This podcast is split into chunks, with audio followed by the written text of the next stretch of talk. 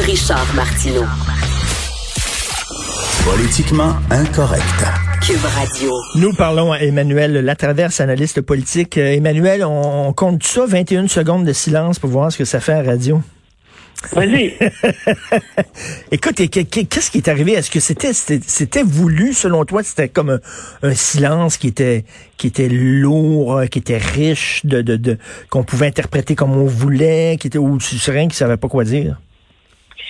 Écoute, moi, j'ai, c'est sûr que je pense, plusieurs pensent que c'était calculé dès le départ, malgré tout le respect que j'ai pour euh, les, euh, les conseillers en communication du premier ministre. là, j'ai beaucoup de misère à imaginer que le matin, en le préparant pour son point de presse, on dire, OK, Justin, quand la question va être posée, tu vas donner la réponse sur le Canada.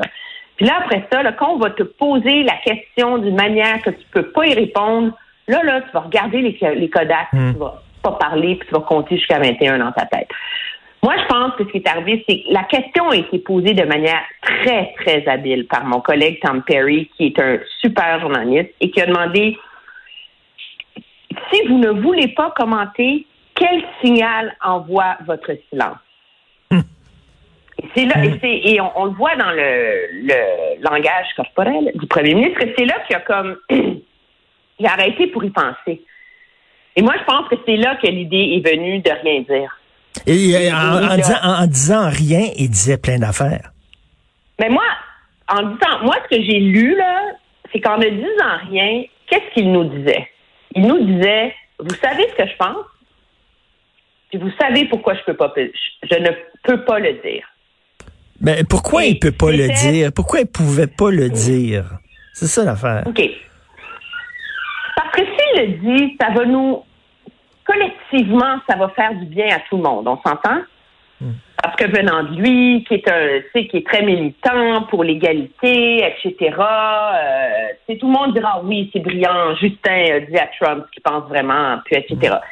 Mais face à un président comme ça, est-ce que c'est un risque qui en vaut la chandelle? Est-ce que c'est un risque qui en vaut la, ch- la chandelle de soulever l'ire du président américain qui est à la recherche de n'importe quoi pour faire oublier ses propres ratés? Mais Emmanuel, rappelle-toi. E- Emmanuel, rappelle-toi quand George W. Bush voulait euh, euh, envahir l'Irak, euh, Jean Chrétien a dit absolument pas. Euh, C'est ta Oui, guerre à toi, c'est pas absolument. Oui, mais c'était c'était sur un principe politique général. On lui demandait pas de porter un jugement de valeur sur l'intellect de George Bush, de un. Euh, de deux, George Bush, c'est pas Donald Trump. Et je je pense pas qu'on peut comparer les deux circonstances. Le Canada est capable de dire non aux États-Unis sur une foule d'enjeux. Euh, ils le font.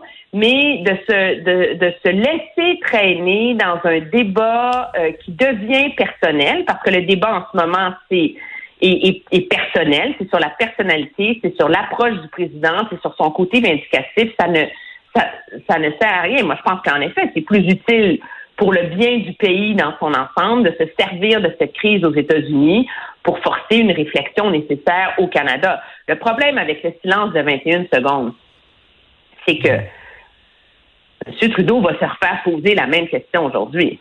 Mhm. Il va se refaire poser la même question demain. Là, il Et peut là, pas, il peut pas garder le silence tout le temps, là, c'est ça.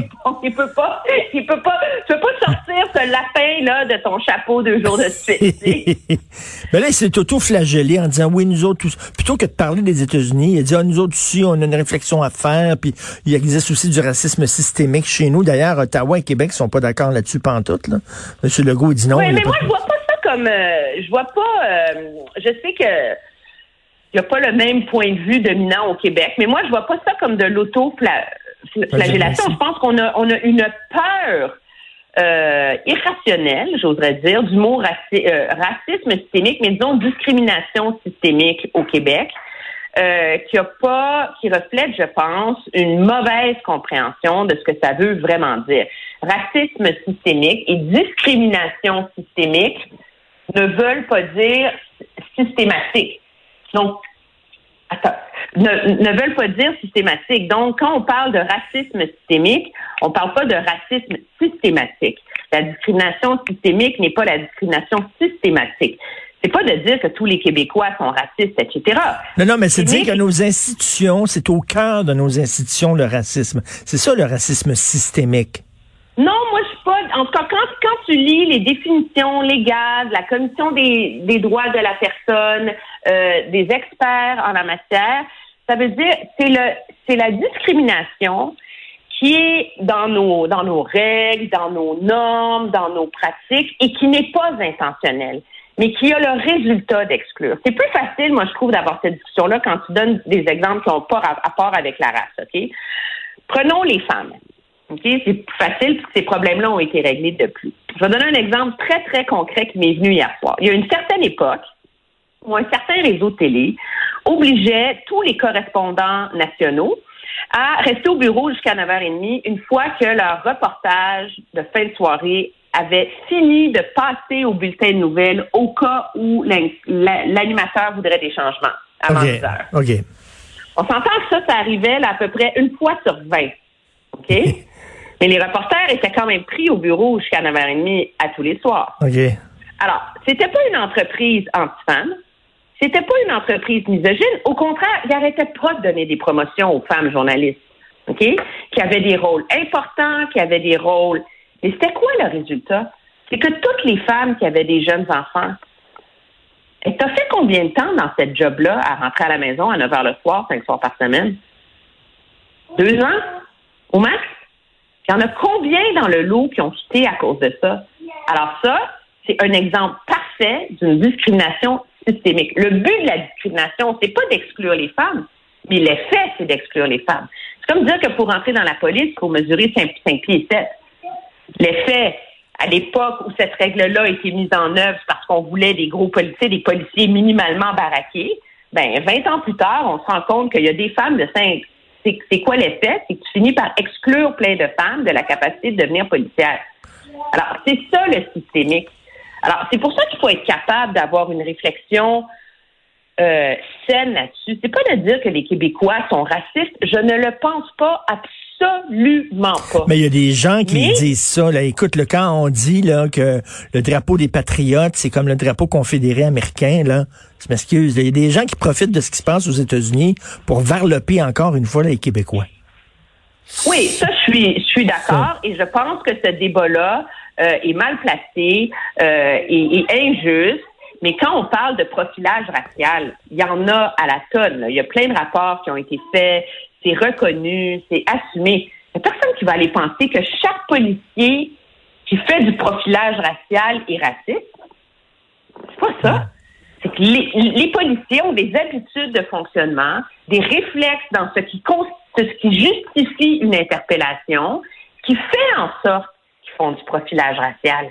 Alors, faut être capable de, de, s'enlever, moi, je pense, de l'esprit cette logique selon laquelle, dès qu'on parle de discrimination systémique et de choses comme ça, ça veut dire qu'on est raciste. Non, moi, je pense que l'effort, c'est de regarder nos pratiques, d'oser faire des études, d'oser colliger des données, de dire, hey, finalement, là, cette pratique-là, cette règle-là, cette norme-là, on pensait qu'elle était inoffensive et on se rend compte qu'elle a un effet discriminatoire. Mais il y a, une discussion éclairée là-dessus. Oui, tu, tu dis qu'on a peur d'avoir cette discussion-là parce qu'on a peur de, de, de, de, se faire traiter de raciste et tout ça, donc on évacue ça sous le tapis.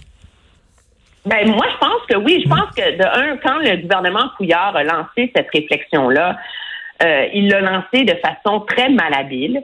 Et le ton d'honneur de leçon de M. Couillard dans le contexte des lendemains de la charte, des débats identitaires, de tout le reste, ça comme ça a créé un climat explosif qui a empoisonné cette réflexion-là. Alors, c'est ce qui fait que maintenant, au Québec, dès qu'on utilise le mot discrimination systémique ou racisme systémique, parce que du racisme systémique, c'est la discrimination systémique, mais qui s'applique à la race, OK? C'est mmh. juste ça, là. Mmh. Et c'est tout ça en même temps. Dès qu'on utilise ces mots-là, tout le monde devient sur la défensive, comme ça voulait dire que les Québécois étaient racistes.